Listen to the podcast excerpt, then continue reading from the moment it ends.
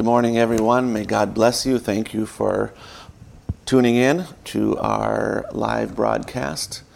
I want you to uh, send in your prayer requests, your testimonies, or your questions. We'll be glad to address them at some point.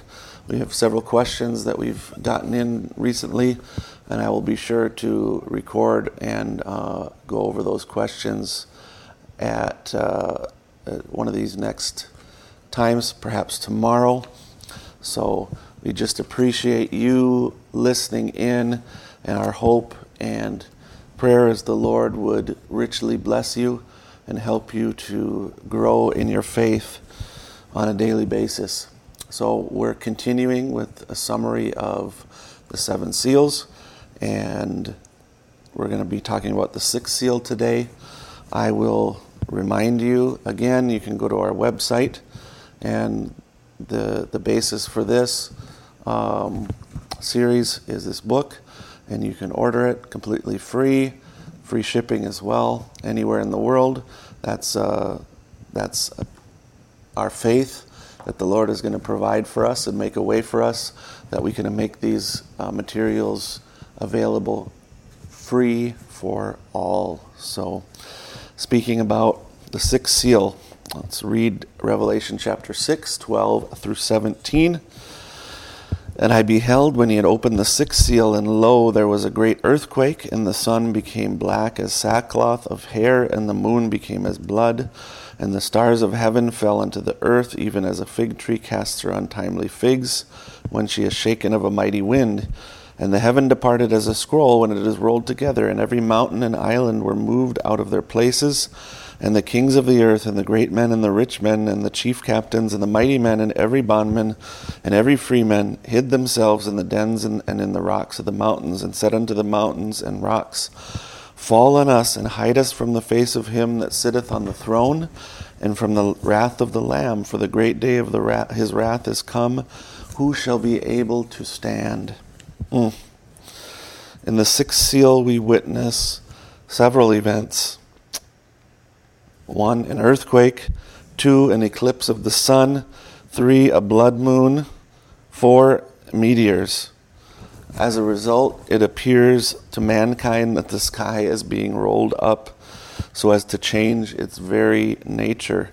The earthquake being so great that mountains crumble from volcanic eruptions and islands disappear from shifting plates of Earth's crust such a fear comes upon the earth. We, we see how a fear can grip the whole earth uh, the way it is today uh, with the results of the coronavirus. Fear is gripping the earth, while you'll see under the sixth seal, fear grips the earth. Good morning to those that are tuning in, Brother Isol, Precious, Brother Gary, um, Brother Victor. We appreciate you listening in.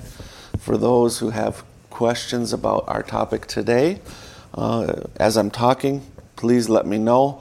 I'll be glad to address them towards the end of the broadcast. So instead of the people repenting and turning to the Lord with their whole heart, they run and hide in dens and caves in the earth, and they're so afraid they just ask that the earth would just fall upon them. They're hiding from God's call to repentance even then. Brother Branham tells us the sixth seal does not concern the bride of Christ. She's been raptured. It concerns the Jews and those who are alive during the tribulation period. In fact, it's the tribulation period leading into the day of the Lord where there is interrupt, an interruption of nature and great wrath poured out.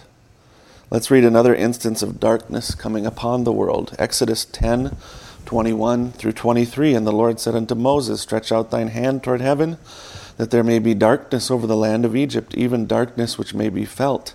And Moses stretched forth his hand toward heaven, and there was a thick darkness in all the land of Egypt three days.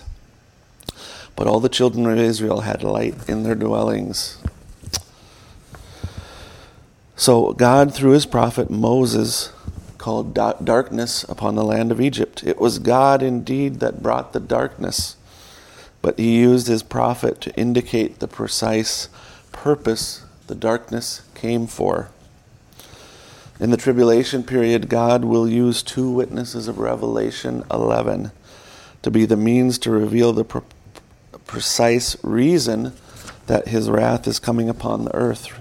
Read, read this, Revelation 11, 3 through 6.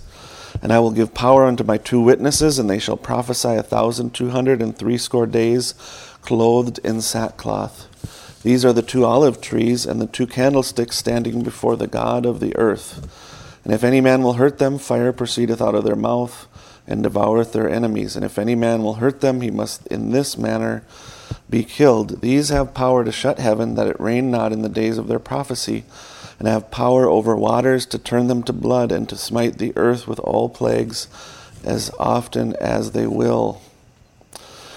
The prophecies bring forth the interruption of nature. Just like Elijah in the Old Testament, Moses in the Old Testament.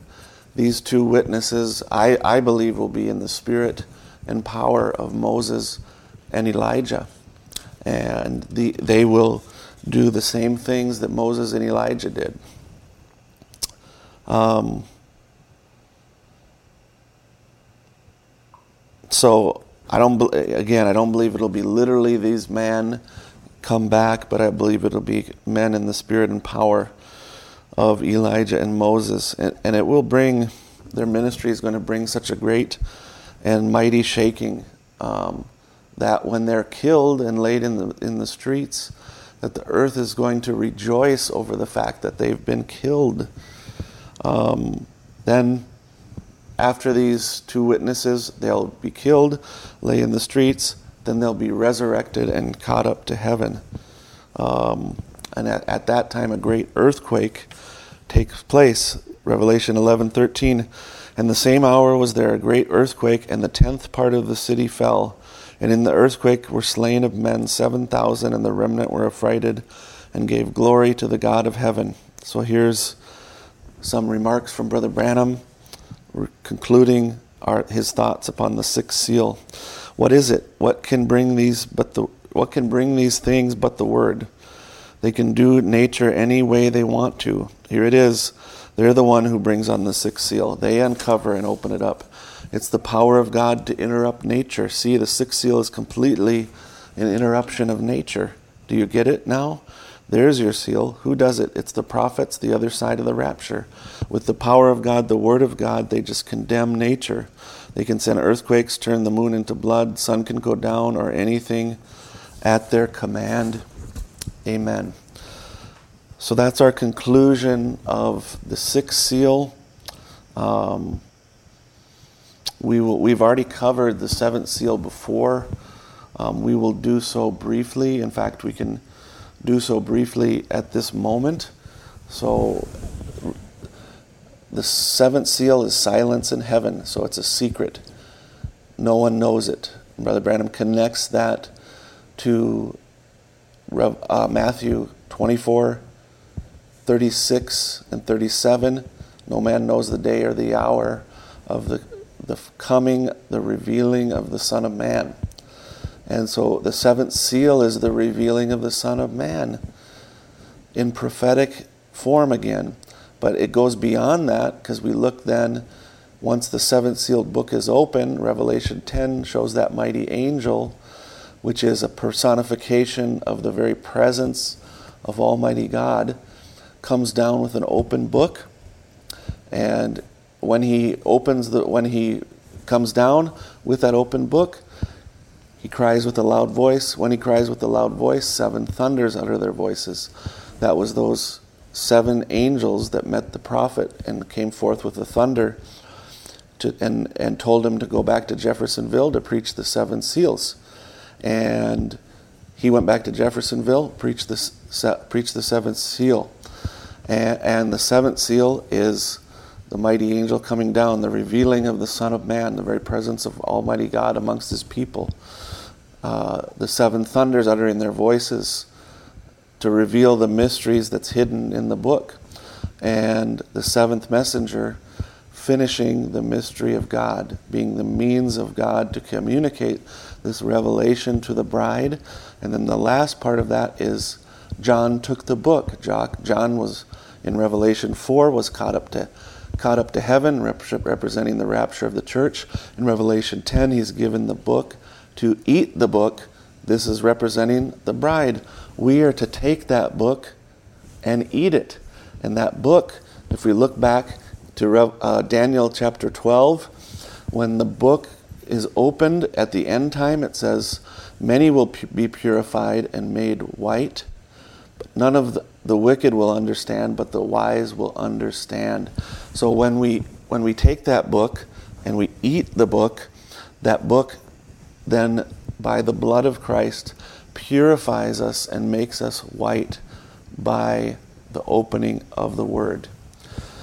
And so that's that seventh seal. It's a secret, it's a mystery to the world. It's not to be done in a public way, it's not to be a public show, but it's a secret happening inside the heart and soul of the bride of Jesus Christ.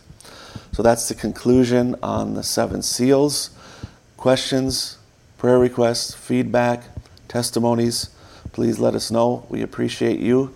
And may the Lord richly bless each and every one of you.